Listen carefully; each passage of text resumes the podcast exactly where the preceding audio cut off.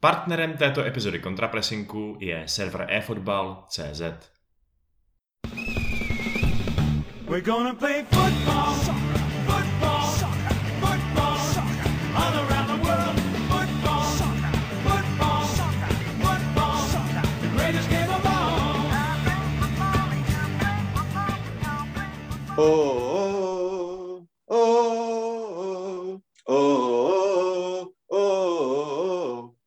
Dámy a pánové, Evropská liga, nejprestižnější soutěž světa, má za sebou semifinálové boje a proto jsme tady v netradičním čase ve čtvrtek pozdě večer s další epizodou kontrapressingu i přesto, že ta poslední vlastně má ještě kratší trvání než Evropská liga, ještě to není asi ani 48 hodin a přesto jsme tu zase Věřent Vítr dá my dva a čas Honza Pikous, Vašek Pecháček. Ahoj Venco. Čau.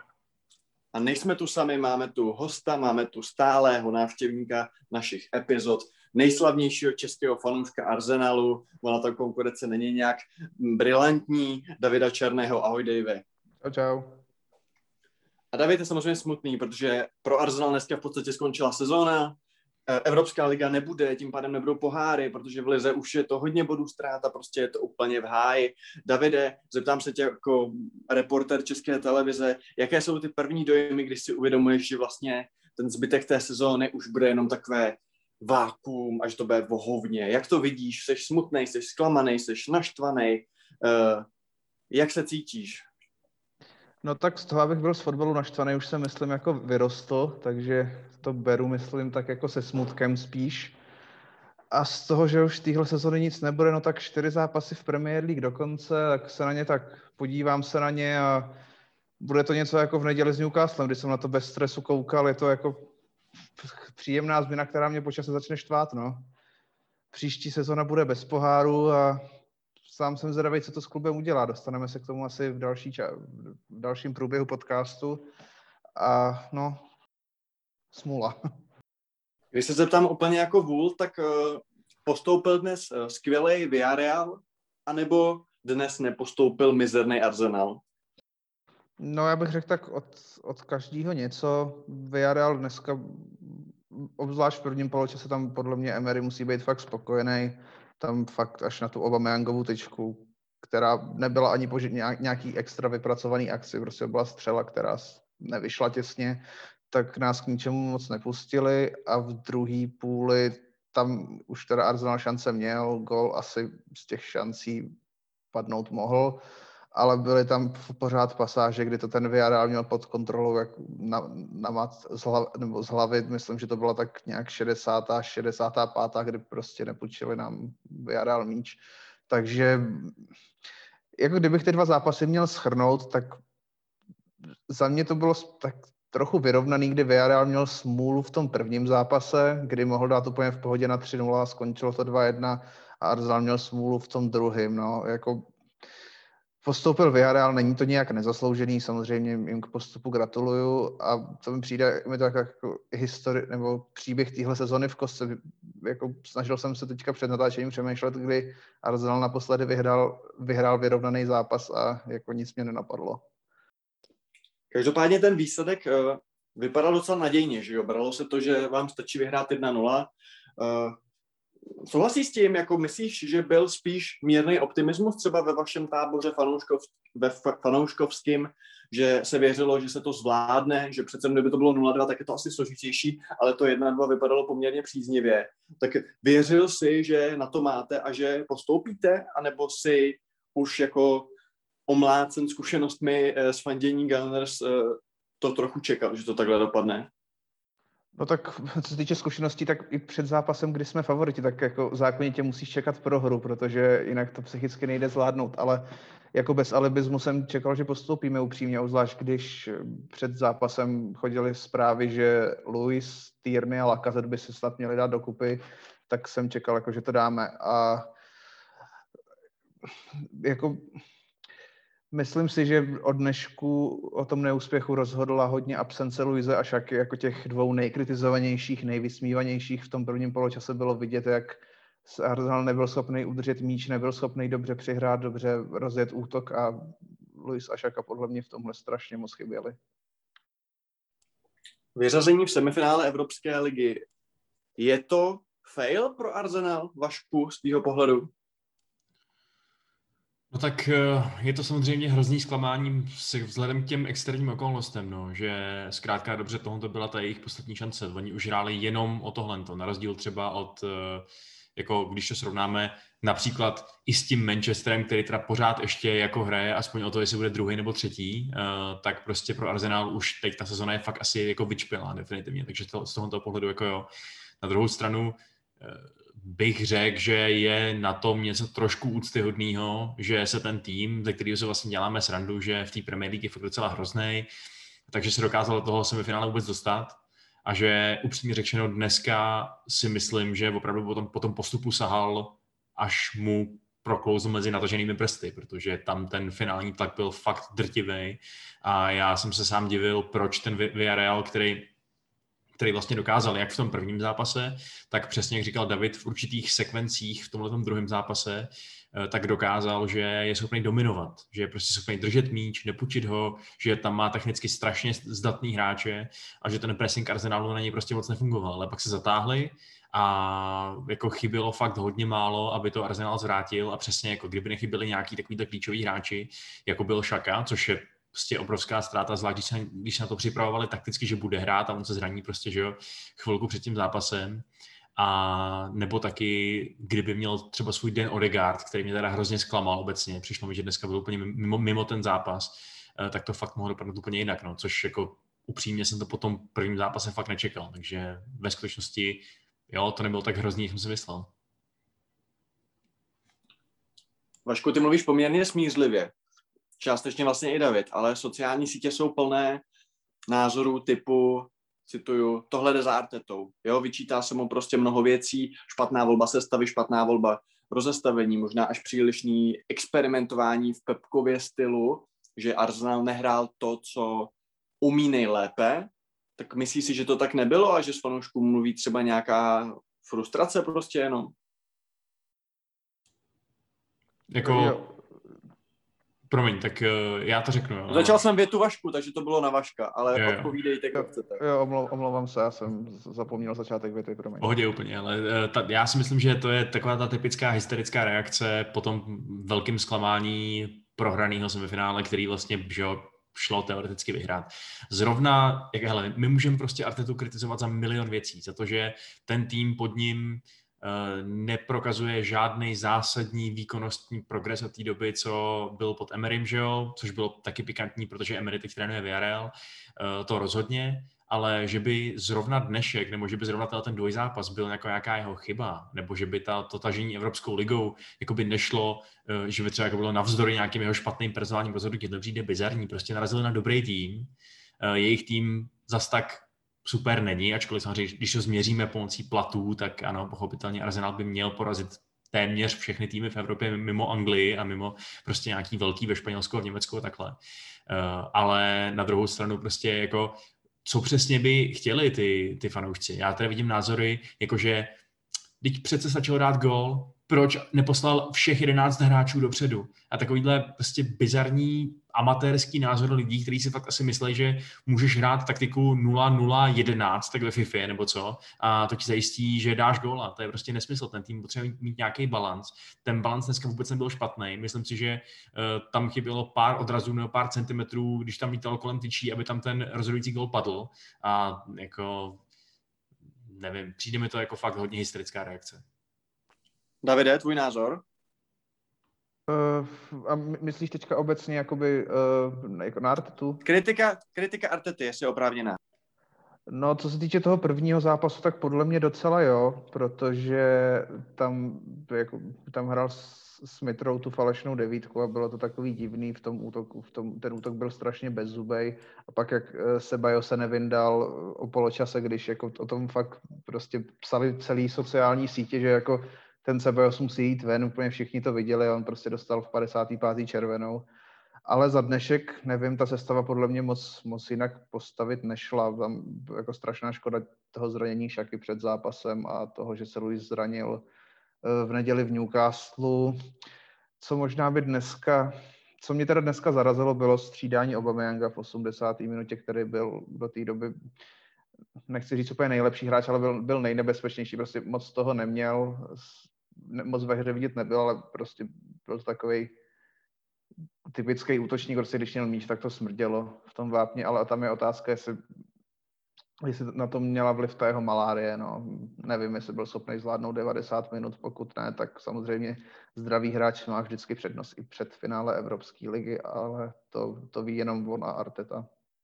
Ale to je pravda, no, že dneska ten Aubameyang byl fakt jako hodně nebezpečný natolik, že už si ho takhle nebezpečného skoro ani nepamatuju. Eh, ty si pamatuješ nějaký zápas, ve kterém byl takhle evidentně největší hrozba Arsenálu? Kdy to, kdy to bylo naposledy? Asi v únoru proti Lícu, když dal hetrik a ještě další dvě šance spálil. Mm-hmm. To hm, statistika mluví sama za sebe, to je fakt. uh, Davide, já ti přečtu jeden tweet od Toma Vorvilla, což je expert analytik uh, atletiku. A ten říká, že podle něj Arteta uh, přeoverfinkoval taktiku a píše mainly play 3-4-3 and 4-2-3-1 across his whole Arsenal tenor. Plays 4-1-4-1 for the first time ever in the most important game for the club in years needlessly risky. Co si myslíš o tomhle názoru? A není to třeba trošku pokrytecký nebo, uh, jak to říct, uh, příliš jako prvoplánový vzhledem právě ke zranění Jacky, že ve finále mu třeba nic jiného nezbývalo, nebo jak tohle to vidíš? Jo, já bych jako souhlasil, že trochu pře, pře, no, overthinkoval takový pěkný český slovo ten první zápas, ale dneska fakt nevím, jako moc mě nenapadá, jak jako líp se to dalo postavit. Prostě bohužel to tak se stalo. Jako zranění jsou součástí fotbalu, Arsenal není první tým, který, který to postihlo může, můžeme prostě uvažovat o tom a třeba přemýšlet, jestli je dobře, že se ten tým v podstatě platí to pro ten první poločas složil jako domeček z karet, když tam jako chyběl jeden hráč.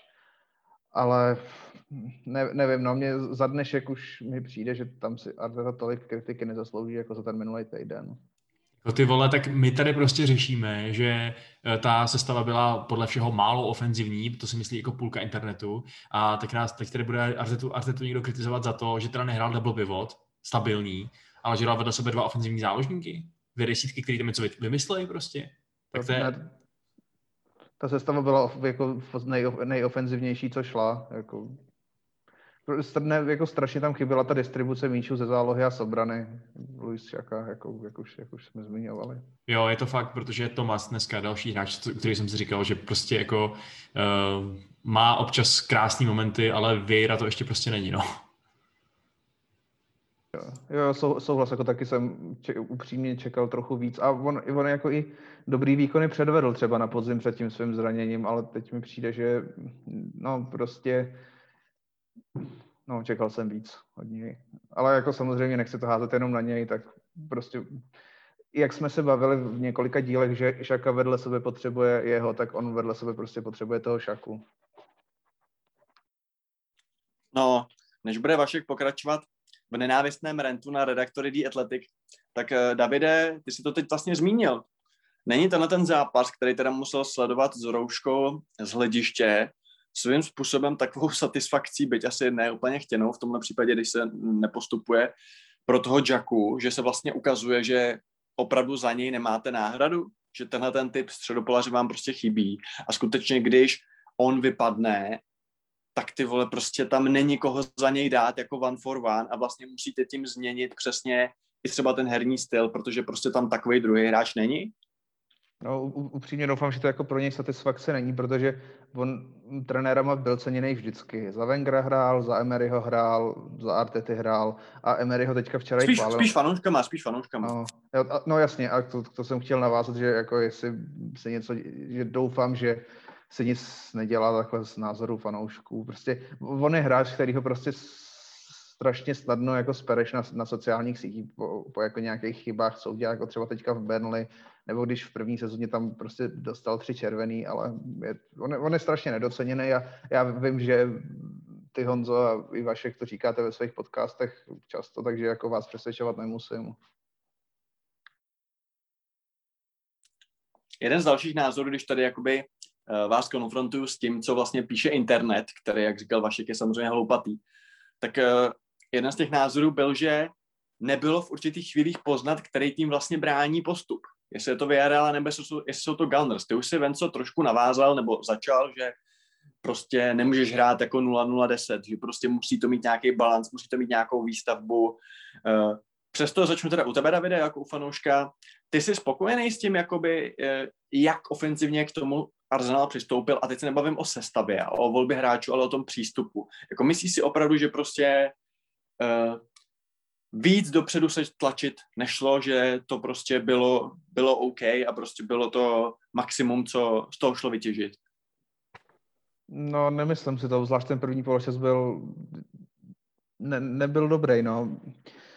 Mně třeba přišlo, že tuhle sezonu OK, jako Arsenal kritizujeme často oprávněně, ale přišlo mi, že už víceméně od února víme, že tu sezonu zachrání jenom Evropská liga. A přišlo mi, že v ní vždycky ten Arsenal dokázal schopit, když to bylo potřeba. Proti Benfice tam dokázal dát dva postupový góly za 20 minut i proti Slávy v té odvetě, tam zahrál fakt výborně. A dneska najednou nic, dneska to byl výkon prostě, nevím, předposlední kolo doma proti nevím komu, Bezbromu, kde to už jako nikoho nebaví, tak si to tam jako dávají v prvním poločase s tím, že jako zapnou v druhém a něco tam padne, no.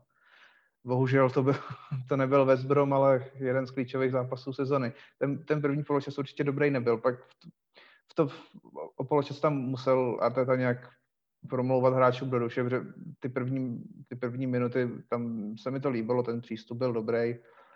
Pak, a pak přišla ta část hry, kdy to ten Villarreal dost, pěkně, pěkně kontroloval a docela otupil ten tlak Arsenalu, který se pak teda v, nějakým způsobem vrátil k konci zápasu, ale bohužel nestačil.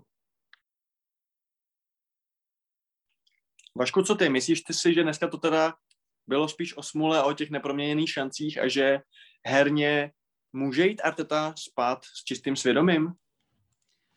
Já si myslím, že jo, protože eh, prostě ten zápas se samozřejmě přelejval ze strany na stranu. Jasně, že by asi pro fanoušky Arsenalu bylo takový jako příznivější, kdyby byli schopni zamknout Villarreal na 90 minut před jejich vápnem a jo, a náhodou třeba nedat góla a, a jako ta stejně vypadnout. Ale jako přece jenom podívejte se na tu sestavu toho Villarrealu jasně, že tým, v jehož středu je prostě Parecho, eh, jasně, že tým, který teda jasně nominálně hraje 4-4-2, ale eh, Moreno se tam stahuje jako taková falešná desítka, jasně, že udrží míč, jasně, že to prostě dá ten balón, jasně, že i když ho presujete, tak stejně si ty mezírky najde a vy tím pádem prostě nemůžete tlačit neustále. A přišlo mi, že tam byly momenty, kdy i tenhle ten vysoce technicky kvalitní tým, kterým Villarreal je, tak byl zatlačený opravdu tak, že se museli vysupozovat nákopama do autů nebo prostě na, na stopery arzenálu bezmyšlenkovitejma. A jako jasně, mohlo by to být asi častější tyhle ty sekvence, ale na druhou stranu jako sami jsme viděli, že ty, k těm šancím to prostě vedlo. A že tam byla spousta situací, kde třeba selhala ne jako ta zakončení, ale třeba ta předfinální přihrávka, no finální přihrávka, že jo. Takže jako mě se dneska, já říkám, mně se dneska Arsenal fakt líbil, překvapivě, a uh, jako bejt fanouškem Arsenalu, tak jsem stávaný spíš toho, že se nepostoupilo, než to, jaký výkon byl podán. Já jenom navážu jenom drobnou poznámkou. Já bych jako ani ne, nevyčítal, že jak říkal Vašek, že, že prostě Arsenal do nich nebušil od první do 90. minuty, prostě ten jeden obdržený gol by byl problém v té pohárové matematice, to už by znamenalo dát tři a to je jako značný rozdíl, jestli musíš dát tři góly nebo jeden ale stejně si nemůžu pomoct a v tom prvním poločase tam to dopředu nefungovalo vůbec a nebyl nebezpečný ani trochu a prostě ne, nemůžeš prohospodařit 45 minut z 90 v semifinále Evropské ligy. Ano, tenhle ten tvůj výrok, ten úplně jsem si představil to meme s tím Boromirem, ale když teda si řekneme, že tato sezóna se nepovedla, protože myslím si, že sezóna, která končí uh, těmi konsekvencemi, že budete chybět příští rok v Evropě, ať už jakékoliv, tak je prostě špatná. Nicméně, co teda dál? Eh, já jsem na Twitter napsal, že si myslím, že neříkám, že Artetu mají vyhodit, osobně si myslím, že by mu měli dát šanci, protože v něm vidím dobrýho trenéra. Myslím si, že by měl dostat ještě eh, minimálně to jedno přestupový období, to je můj názor. Nicméně zároveň si myslím, že kdyby to nebyl právě Arteta, ten vymodlený trenér, ten miláček, ten prostě ta legenda, nebo jakože bývalý oblíbený prostě player, kapitán, a zároveň někdo, kdo má tu image toho malého Guardioli budoucího, tak si myslím, že by letěl. A konec konců právě dnešní vítěz Emery o tom může mluvit, protože přišel zvenčí, přišel jako trenér prostě ze Španělska, uh, trenér nepochybně větších úspěchů než Arteta, logicky, protože Arteta trénuje poprvé teď. A i přesto letěl jako na mydlený blesk, i přesto, že těch prvních třeba kolik, těch sedm měsíců nebylo špatných.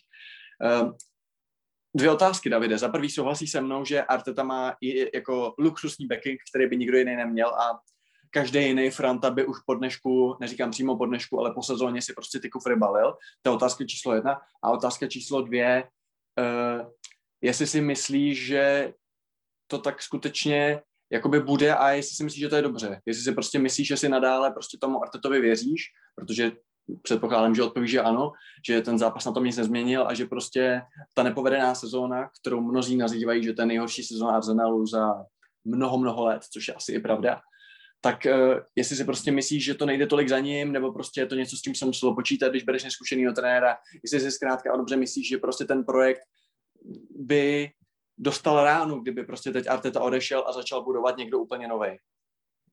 Jo, tak první otázce, jestli by šel kdokoliv jiný než Arteta, upřímně nevím, protože mi přijde, že v Arsenalu se moc trenéři nevyhazují. Jsem přesvědčený, že kdyby Wenger do on to bylo nějak v roce 2017, kdy poprvé neudělal ligu mistrů, ale kdyby ji prostě dělal dál, tak tam je prostě do dneška. Že on plnil ty, ty cíle a Art, ten cíl Artety jako nebyl vyhrát Evropskou ligu v druhém v ročníku. Oni ho tam při, fakt přiváděli na, na to, aby ten kádr prostě přebudoval a že mu dají volnou ruku. Co se týká Emeryho, tak uh, tam opět je otázka, jak, jaký byl cíl před jeho první sezonou, jestli fakt mu vedení natvrdo řeklo, že prostě Liga mistrů musí být a ona nebyla a stejně ho podrželi.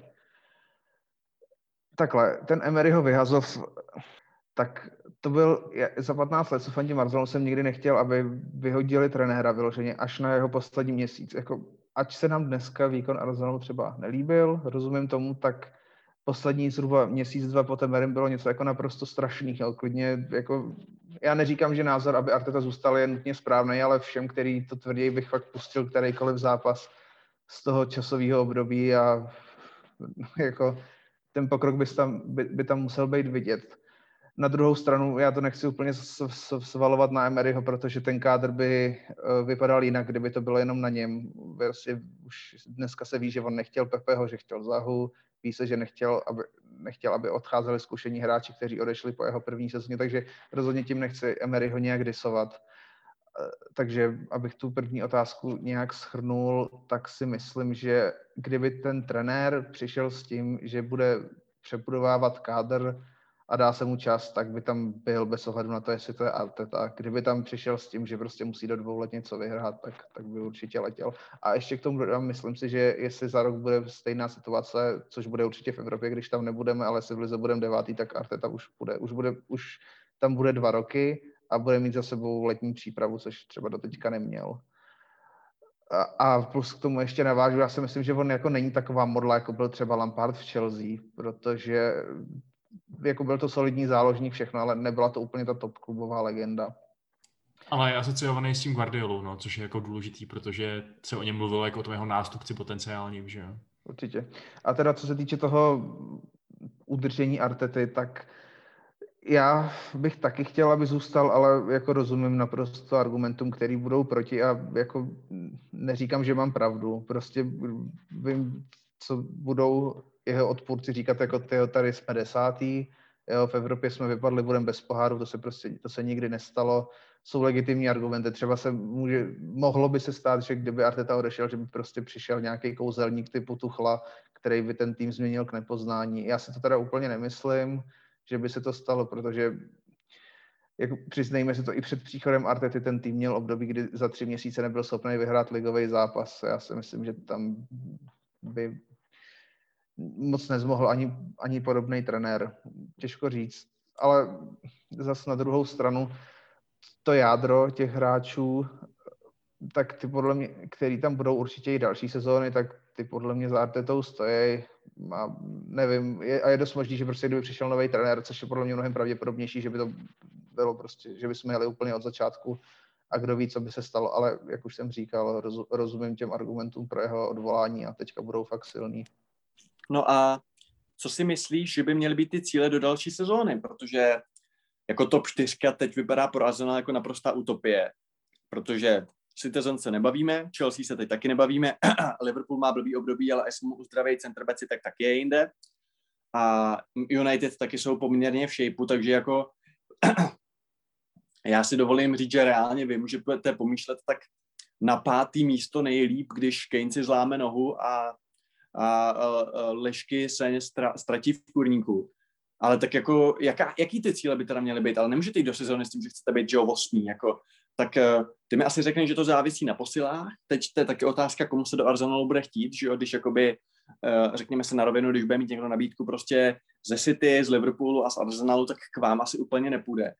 Notabene nejvyšší platu vás taky nedostane, takže prostě Davide vlastně, jaký reální cíle, otázka číslo jedna by měl Arteta teď dostat a otázka číslo dvě, jaký posily uh, očekáváš v létě, pokud vůbec nějaký?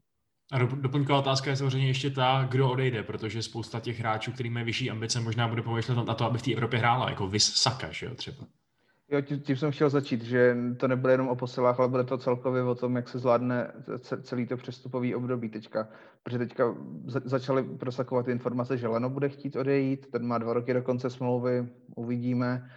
Pak se bude měnit prakticky celá záloha, už je skoro jasný, že se Bajos nezůstane, otázka je co Odegaard, Elneny má rok do konce smlouvy, takže teďka tam máme Šaku, Tomase a Smise Rowa, to jsou tři záložníci a tři další minimálně budou muset přijít. Laka se to vykončí za No a smlouv... promiň, a když, když odejde Luis, tak nemáte stopera, který umí dát balon dopředu. Jasně, na něj, na, něj, na něj jsem zapomněl, tak to opět potvrzuje, jak je nedoceněný. Toho jsem měl taky samozřejmě zmínit, jenom dodám, že já jsem proto, aby se mu ta smlouva prodloužila. A když, když se mu to nabídne, tak já si myslím, že on to podepíše. A teda, abych se vrátil, Laka se to vykončí za rok smlouva, takže otázka, jestli podepíše novou. Tam teďka fakt těžko říct, záleží, co se stane v létě a netroufám si teďka říkat nějaký, nějaký ambice, ale jak jsi říkal, ta top 4 teďka vypadá jako utopie, ale ve fotbale se toho může stát spousta. Prostě jako, ano, teďka bych se na to nevsadil, ale je, je možný, že prostě Arsenal pomůže, že bude mít volný týdny a nebude mít tolik zraněných a furt tam prostě jsou skvělí hráči. Ale jako říkám,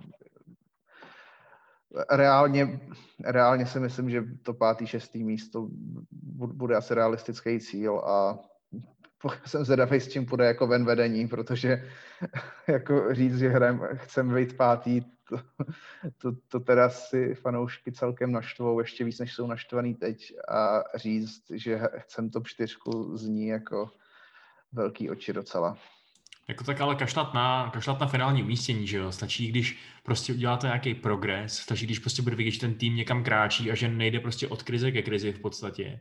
A když se k tomu přidá třeba nějaký dobrý kapran, že jo, v domácím poháru, tak to může být kvalifikovaný jako dobrá sezóna, i když skončíte prostě šestý, že jo. Uděláte Evropskou ligu, uděláte prostě finále v FA Cupu a rázem to prostě nebyla tak depresivně, no, mi přijde. Jo, na tom něco je a já teda k tomu dodám, že mě, mě se teďka od těch Vánoc ten Arsenal víceméně líbí, jak hraje, jako jasně jsou, jsou tam furt mouchy, je tam hodně much, ale když porovnám některé výkony v minulosti, tak aspoň teďka ten fotbal docela baví, jako dá se na to koukat. Záleží, jako jak který zápas, ale jako dá se to. Já ti dám jenom doplňkovou, doplňkovou otázečku na toho Lakazeta. Uh, nestálo by za toho prodat za 25 míčů a koupit prostě jinýho třeba vysokého silného útočníka? No, určitě to stojí za úvahu. Já teda, co, co se týká toho Lakazet, tak tam mám, jsem na tom stejně, jako jsem minulý rok řešil Leno Martinez, jako ať se stane cokoliv, tak, tak tomu budu rozumět. Budu rozumět tomu, když si ho nechají, protože má dobrou chemii s těma mladýma klukama a je to silový útočník, ale bohužel je, bohužel je malej a není úplně, není úplně vhodný na centry. A už je starší, už mu bude 30, byla by to velká smlouva, už tam takhle máme Obameyanga, což chápu, a Viliana, což absolutně nechápu. Takže bych rozuměl tomu, kdyby klub prostě řekl, že je potřeba jít po někom mladším. OK. Bohužel anglické finále nebude v Evropské lize, na rozdíl od eh, Champions League právě zásluhou, respektive vinou Gunners. Nicméně druhý britský celek uh, svou povinnost splnil a po tom prvním vlastně jednoznačným utkání to dneska United hezky dotahli. Tomuhle zápasu logicky se Vašku nebudeme věnovat tak dlouze a daleko sáhle jako tomu arzenalskému. Nicméně v pár slovech uh, přece jenom Římy nejsou ořezávátka, i když to jejich letošní sezóna není nic moc. A tak jak si ty celkově spokojen s tím dvojvýkonem? No, jako ten, tenhle ten dnešní zápas byl fakt zápas z nějaký mentální instituce. To vůbec nechápu, co se tam řeší dělo, protože jako už jenom ty statistiky mluví sami za sebe, že jo. Ono to skončilo, kolik to skončilo? 22-13 na střely, z toho dva na, pro AS Řím, z toho měl AS Řím 12 na bránu a dopadlo to teda 3-2, jo. A jako upřímně, jestli se viděl ten sestřih, tak uh, tam prostě oni měli tak bizarně obrovskou, ob, nebo strašně dlouhou sérii obrovských šancí, kde prostě trefovali golmana z malého vápna a Solskjaer docela dobře řekl, že ten dnešní zápas mohl klidně skončit 8-6 pro Řím a nikdo by se nemohl vůbec divit a já bych klidně řekl, že mohl, že mohl skončit 8-2 pro Řím a oni mohli reálně postoupit, kdyby prostě ne, jako byli trochu víc zabijácký. Otázka je, jestli by Manchester nezapnul trochu jiný rychlostní stupeň, protože přece jenom eh, jeden ten gol padl například z toho, že Fred tam dělal jako zidanovky u vlastního vápna, že jo? což by si možná úplně nedovolil, kdyby se nevedlo o ty čtyři góly. Uh, ale, ale i tak, jo. Jako Solskjaer k tomu přistupoval zodpovědně, nasadil víceméně plnou sestavu, Eh, s nějakýma teda drobnými variacema a výsledkem byla totálně jako házená, kde, to, kde se nejdřív šlo 6 na 4 na jednu stranu, pak to samý na druhou stranu. Bají prostě vzal balon v obraně ve stoperské dvojici, vyvezl ho přes celý hřiště, soloval jak Maradona. No jako bláznivý mač, který samozřejmě ano, přispělo k tomu to, že více méně tam ten jako náskok prostě byl a bylo celkem jasný, že United postoupí do finále. No. A, takže jako za mě, já jsem vlastně docela rád, že to dopadlo takhle, že, byla, že bylo hotovo v prvním zápase a mohli jsme si užít aspoň takhle jako jeden naprosto, naprosto divný zápas, který musel neutrálního diváka bavit výrazně víc, než, než teda ta 0-0 Arsenal a Villarreal. Když se člověk podívá na score sheet, tak si nutně musí vzpomenout na známý song od švédské skupiny ABBA, že jo? Give it, give it, give it to Eddie Cavani, just pass him the ball and watch him score all the goals. Vašku, ty vole, jak může někdo říct, že tenhle hráč půjde po sezóně pryč a že půjde někam do Argentíny nebo někam do prdele? Prostě dejte mu okamžitě smlouvu. Tak říct to může on, že jo? Říct to může on, pokud už je mu eh, v Anglii trochu moc zima a jestli chce domů a být s rodinou a tak dále. Eh, což docela chápu, vyděláno určitě má, tak eh, jestli... No, před... mu kabát jestli si, jestli si v první půlce sezóny myslel, že třeba nebude tolik používaný, protože přece jenom před ním byl ten útočník číslo jedna Martial, eh, tak chápu, že, že jako velmi silně zvažoval, že vypadne. Na druhou stranu teď doufám, že podepíše. Vypadá to, že podepíše, vypadá to, že změnil názor, vypadá to, že ho přesvědčil Solskjaer, který mu dal jasně najevo, že ho chce za každou cenu a že udělá cokoliv pro to, aby tam zůstal, i kdyby to měl být nějaký zvrácený sexuální akt a zdá se, že Cavani skutečně svými zkušenostmi povede ten útok United ještě příští sezónu. No. Já si to přeju a vypadá to nadějně.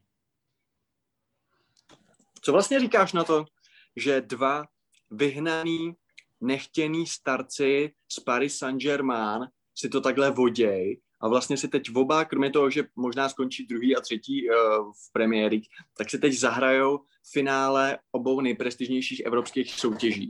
Prostě Thiago Silva říkal sám včera zase, že ho to mrzelo, že končí vlastně v Paříži. Cavani taky už byl prostě nechtěný, protože těch hvězd tam mají hodně. A oni jdou do Premier League, vlastně oba poprvé v kariéře. Teď se říká, jak ta liga je náročná. A docela se to mažou na chleba tak eh, nemůže se Paříž trošku eh, škrabat ve vousek, že možná ty hráče pustila brzo a že prostě ještě se s nima měla domluvit.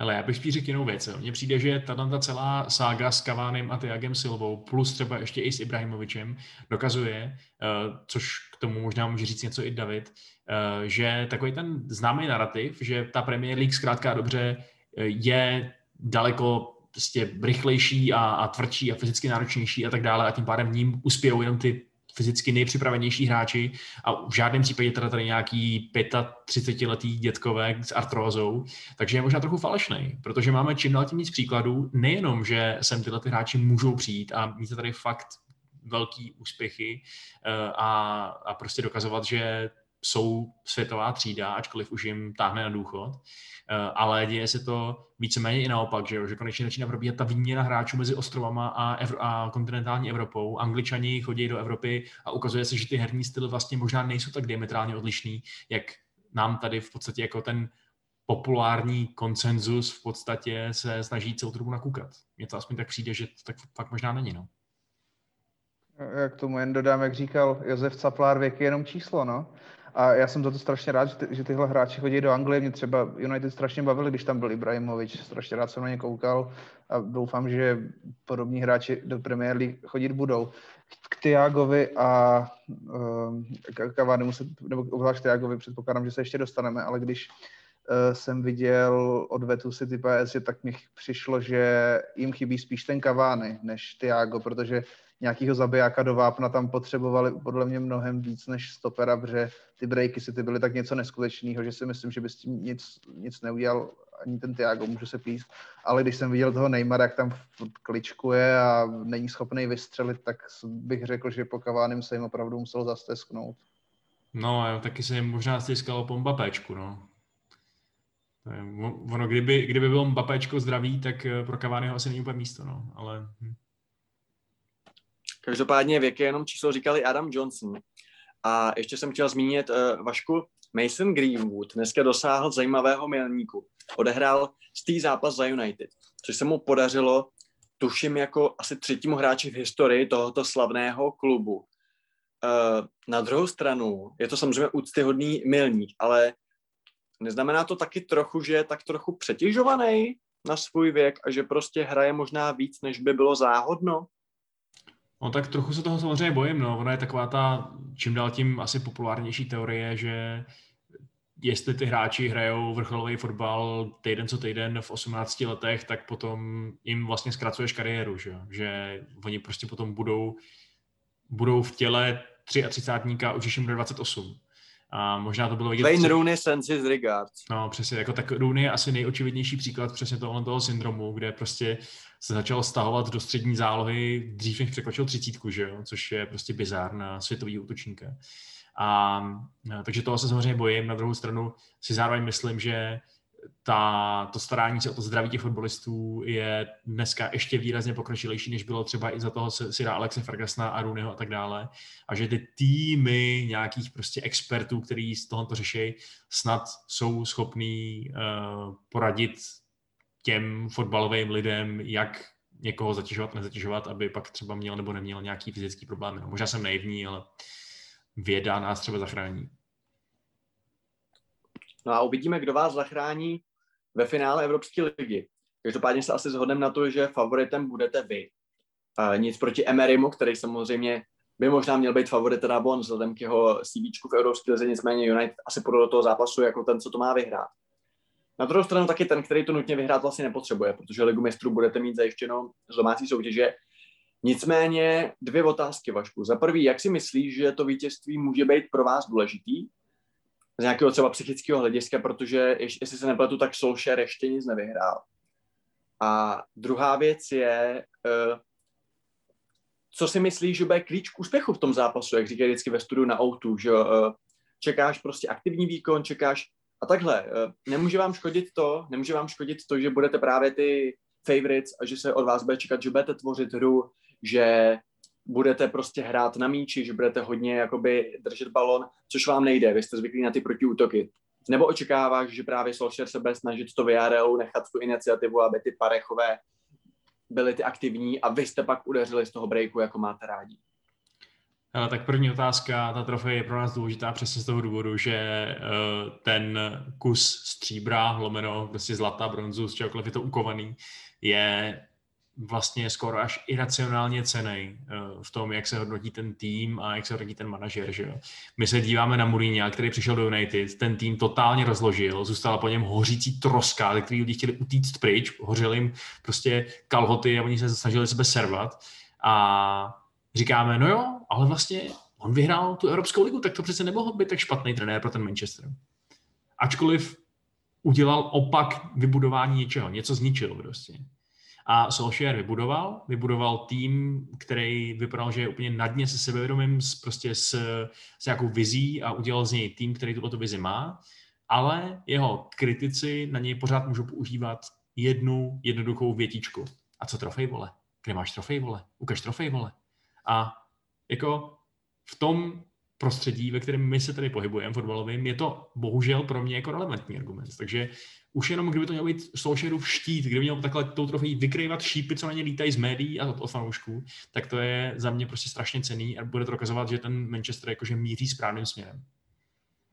A co se týče toho, jak, jak vyhrajeme, tak uh, tam prostě přijde Pogba a Fernandez a dej si narážičku a pak to tam vyžíně do šipenice a bude to jasný gol.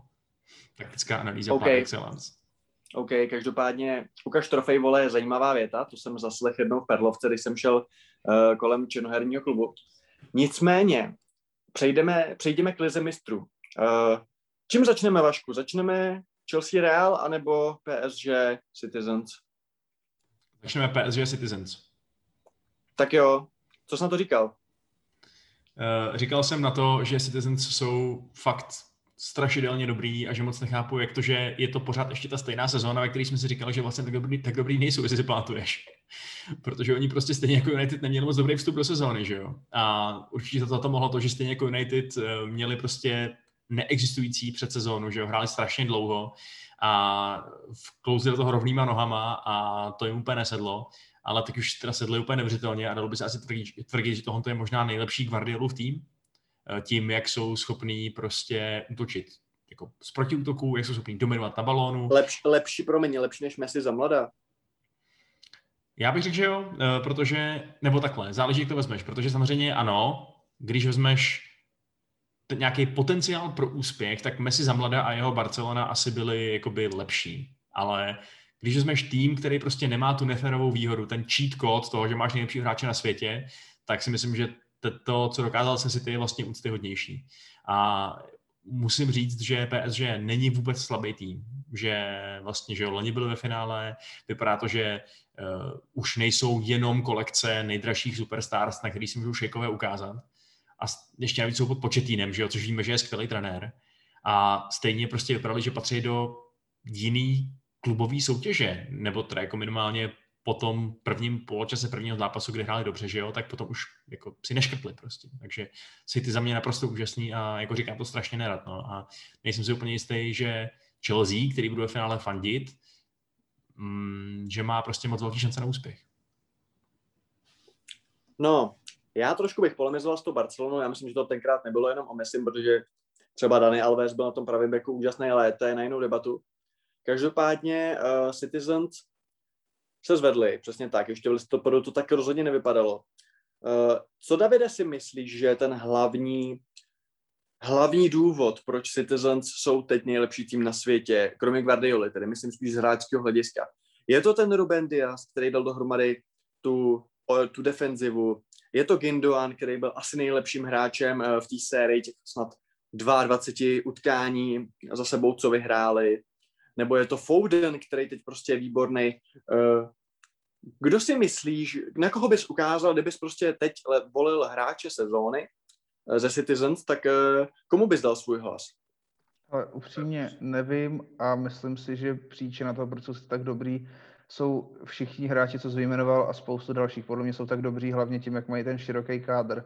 Guardiola říkal nedávno na tiskovce, že oni snad neměli za celou sezonu volný týden, oni furt hrajou co, dva, co dva zápasy za týden a prostě to s tím svým strašně širokým a drahým kádrem zvládnou. A já, já prostě se do nich nechci pouštět, že prostě mají tady neomezený budget, tak si to můžou dovolit, jako můžou, ale i s tím neomezeným budgetem musíš umět nějak pracovat a třeba i to je za mě obdivuhodný, když jasně prostě za, srdíčko nás víc zatáhne ten Lester, který si to vybuduje ze spoda, než tady Sheikh, který nalije peníze a Guardiola si to pokupuje, ale i to, jak si ten tým dokázal postavit, je strašně obdivuhodný a podle mě samozřejmě všechny ty individuality, co jsi vyjmenoval, tak na to mají lvý podíl, ale za mě jsou City naho, nahoře, to, tak nahoře, protože mají prostě široký kádr a můžou si, když oni točejí teďka většinou o víkendech to kádr, že jo, tak v útoku hraje jako Aguero třeba.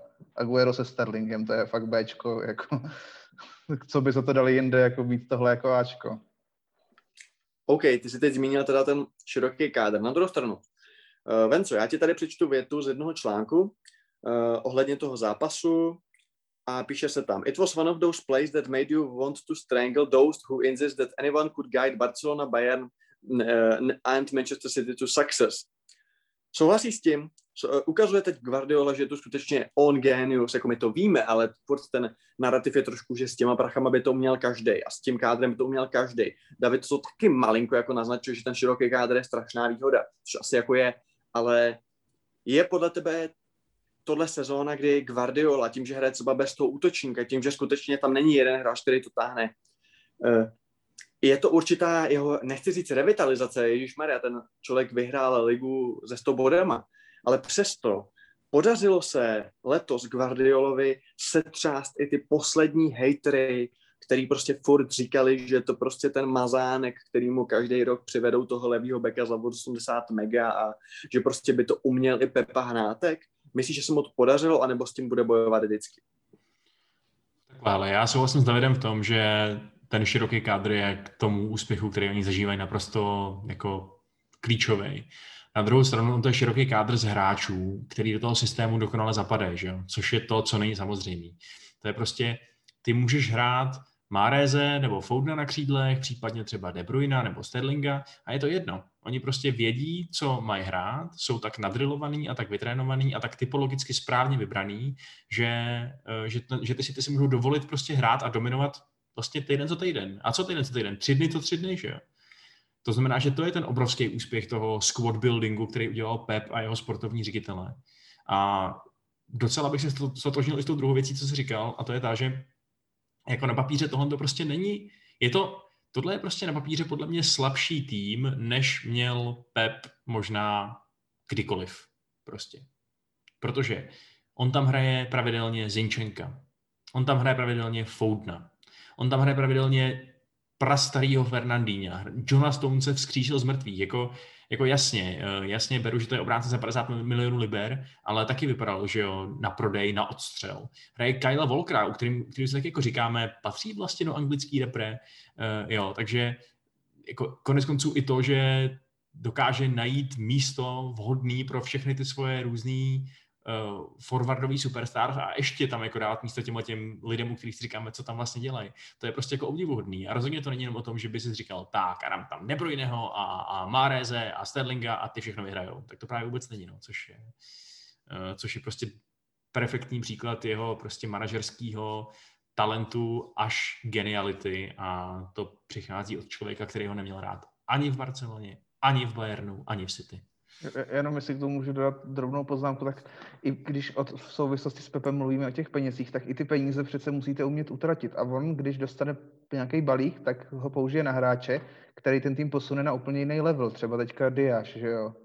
A vemte si, za, um, podobné částky utrácely v minulosti i další kluby a jako nepovedli se jim. Třeba můžeme se podívat do Barcelony, kde koupili Dembeleho a Coutinho, nebo do Realu, který koupil Hazarda. Takže i to, že Pep umí tu sumu utratit za hráče, který ten tým posunul na jiný level, je svým způsobem obdivuhodný. Neumí to každý. Hmm. Je to prostě pěkně vybudovaná skvadra, což se ostatně asi dá říct i o té další modrý eskadře, která se utká o titul v Lize mistrů. Eh, Piky Chelsea si víceméně namazala Real Madrid na chleba. Kdo viděl tu odvetu, tak asi uzná, že to byl zápas o jednom týmu. A Tuchel vytvořil solidní mašinu se zbytků po Lampardovi. Co říkáš? Je to neskutečný. Je to bomba, jako já jsem včera vzpomínal na to, jak jsme eh, s kamarádem seděli po zápase s Lestrem u něj doma na gauči a koukali jsme se na sebe, protože to byla bída. Byla to mizérie nejenom herně, že se prohrálo 0-2, ale, nebo 0-3, už to ani nepamatuju, 0-2 asi, ale prostě herně tam nebylo nic. Chelsea byla osmá v lize, ty výkony byly strašný, nefungovalo nic a teď neoběhly ani čtyři měsíce, přišel nový trenér a jsme ve finále ligy mistrů, ale po jakým výkonu? Jsme ve finále FA Cupu, v lize není to jistý, ale top 4 asi bude, dovolím si říct.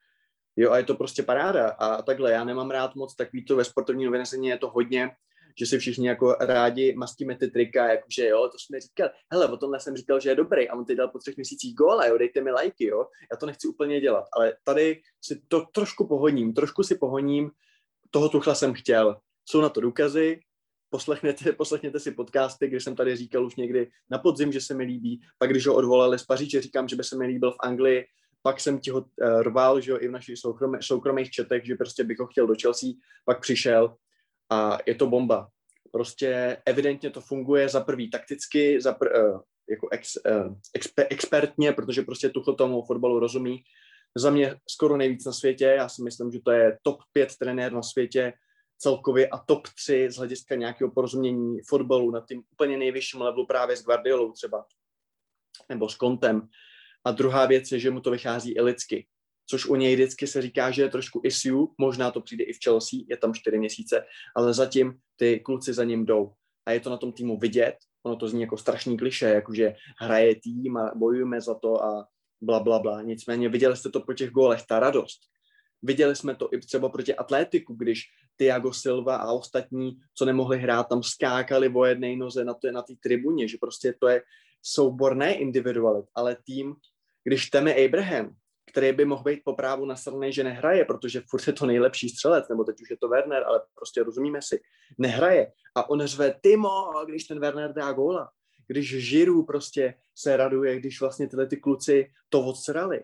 Jo, tak tohle je pro mě největší důkaz toho, že to funguje, že to prostě maká, ten tým má ten spirit a to je třeba důvod, proč já si kluci myslím, že může být i to finále. Protože jasně, že si ty jsou lepší, jsou, že budou favoriti, budou favoriti, ale Chelsea má, má prostě tým a v jednom zápase, proč by, hele, z deseti zápasů věřím, že prostě šestkrát vyhrajou City, dvakrát bude remíze, dvakrát vyhraje Chelsea. Ale viděli jsme semifinále FA Cupu. Proč by se to nemohlo zopakovat teď? Jo? Takže já věřím. Uh, Mason Mount, úžasný. Obrana, úžasná. Kanté, škoda mluvit. Fackuju si tady za to, že jsem byť jen na vteřinu připustil myšlenku loni, že by se mohl prodat, že už mu bude 30, že bude pomalej, že bude pomalu ta forma odcházet. Pojďme ho speněžit, dokud to jde. Jo, jsem vůl v tomhle. Kanté, Ježíš Maria, prodat. Nikdy. Úžasný. Jorginho, taky velký vykoupení. Ten klub prostě dostával hejty.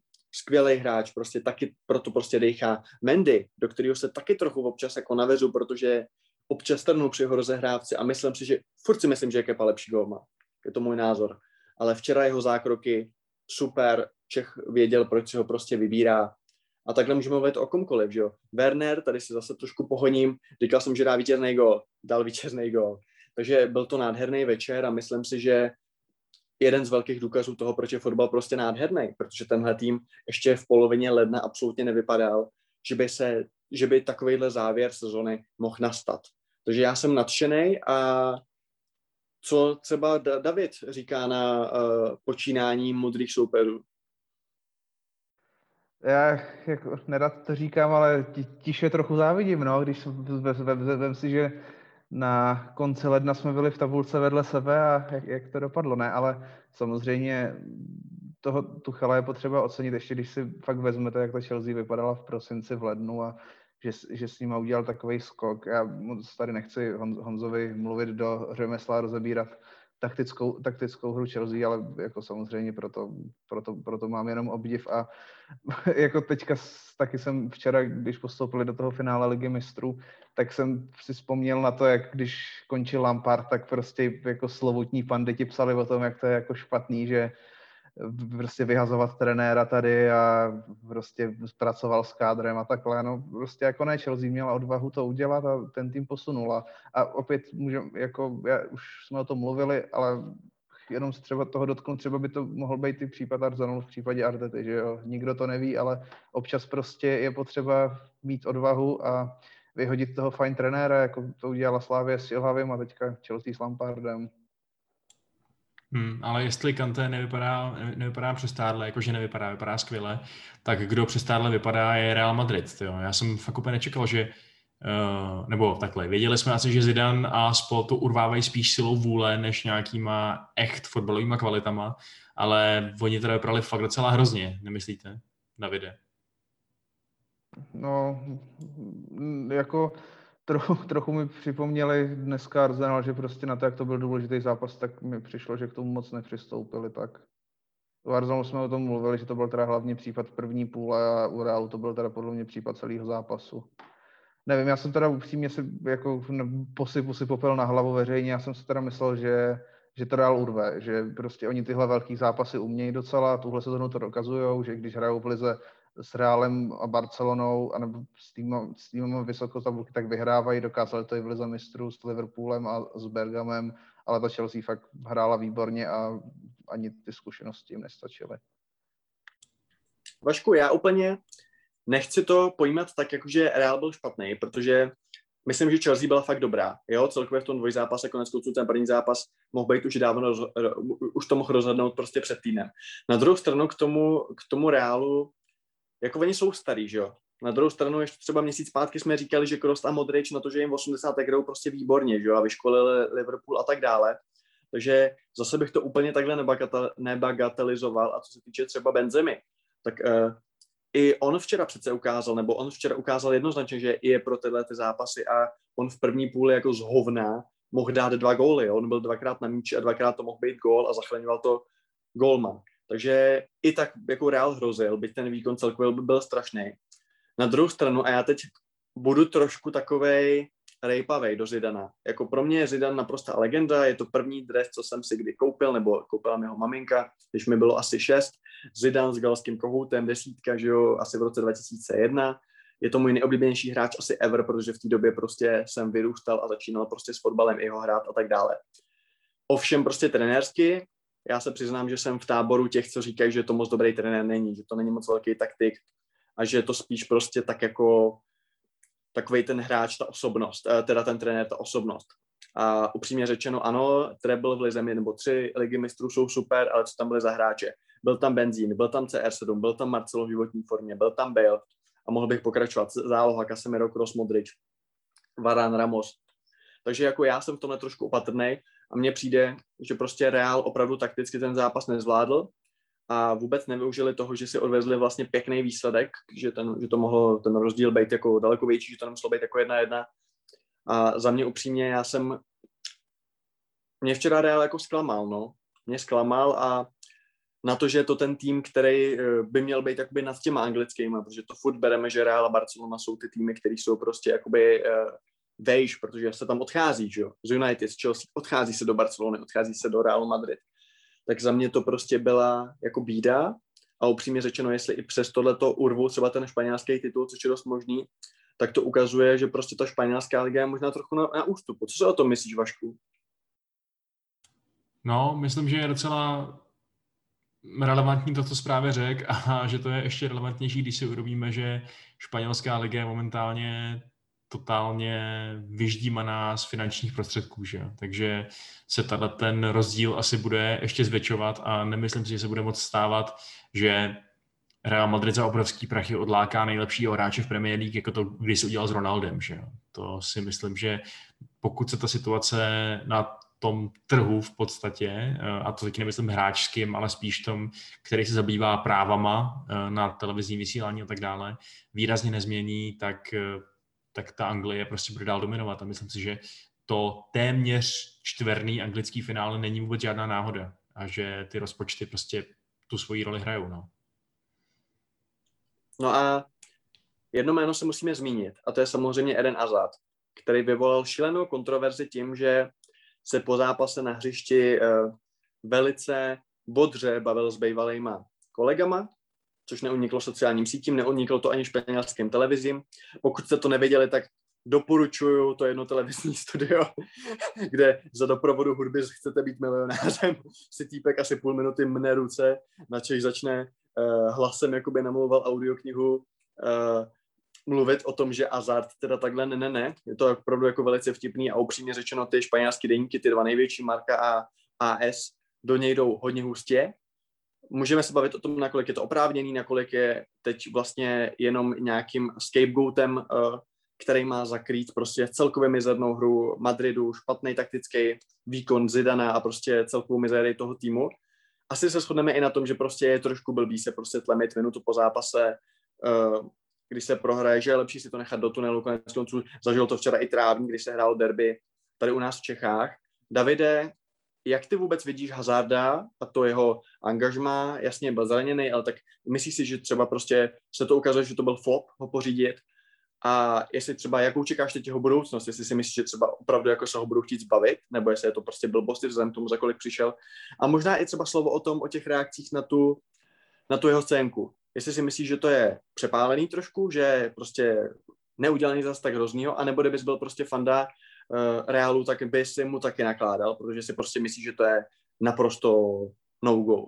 Eh, já začnu tu druhou částí otázky. Kdybych byl fanda Realu, tak bych mu nakládal a zároveň bych rozuměl tomu, co udělal. No, prostě nemá, jako ob, obhajitelný jsou jeho pohledy, pohled fanoušku. Prostě on musí chápat, že prostě fanoušci budou nasraný, když po vypadnutí z ligy mistrů on se tam to usmívá, jako nevím kde a na druhou stranu já bych asi jako fanoušek chápal lidsky, že prostě za sedm let si tam udělal spoustu přátel a rád je vidí tomu Hazardovi to pomalu už přijde, že každá moje odpověď teďka, jak jsem se mýlil ve fotbale, a, ale když odcházel z Chelsea, tak jsem si fakt vůbec nemyslel, že by to, by jsme o něm vůbec mohli uvažovat jako o flopu. Teď on i tu poslední sezonu v Anglii měl naprosto úžasnou. On Chelsea dostal do top 4 a vyhráli Evropskou ligu tam v tom finále s Arsenalem, podle mě tam on byl naprosto rozdílový a přišlo mi, nebo říkal jsem si, že, že jemu to Španělsko bude, by mohlo, sedět víc než ta Anglie, kde,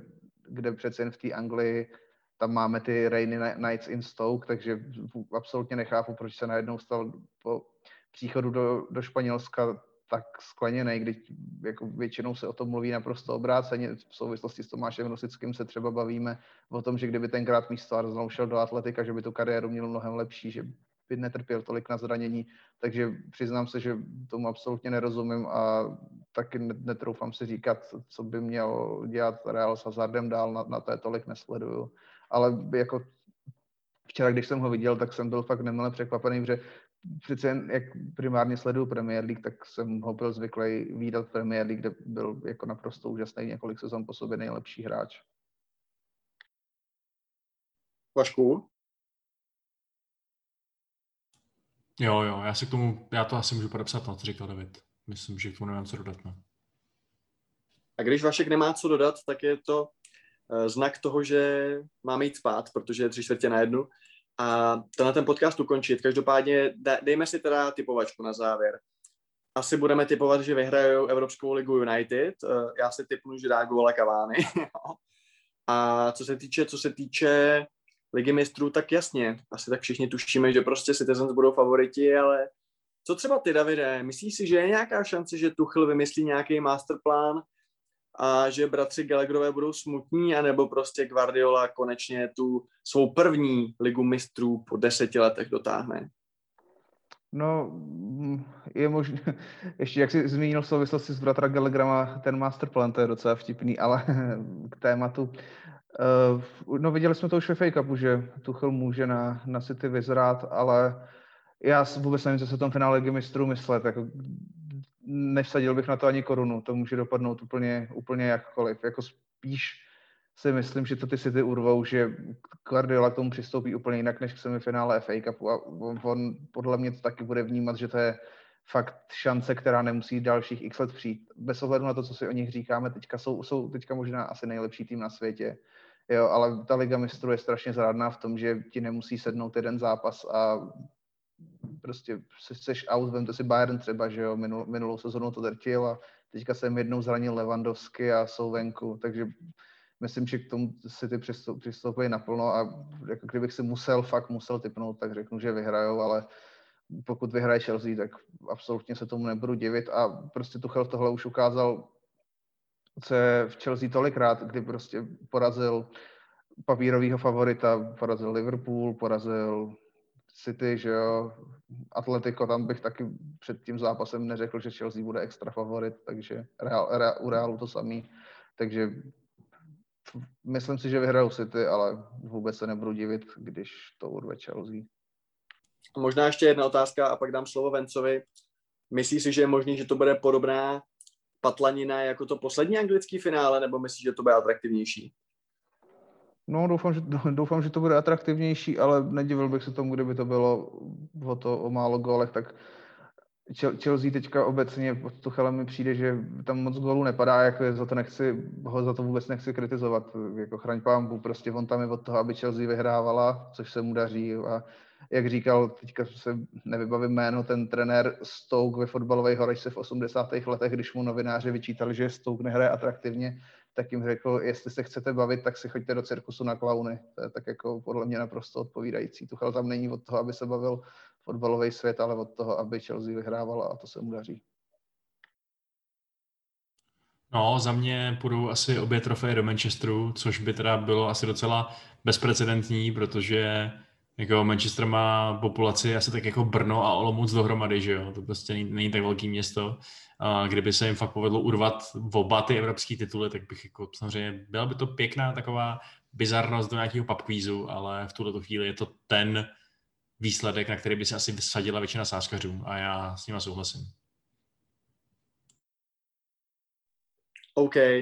Já budu věřit, uh, budu doufat, že to Chelsea zvládne, i když upřímně řečeno, uh, musím říct, že bych neměl ani extra problém s tím, když vyhrajou Citizens, protože za prvý si myslím, že takovýhle tým uh, by měl uh, vyhrát ligu mistrů. Myslím si, že prostě si to zaslouží vůbec za celou tu desetiletku co už jsou dobrý.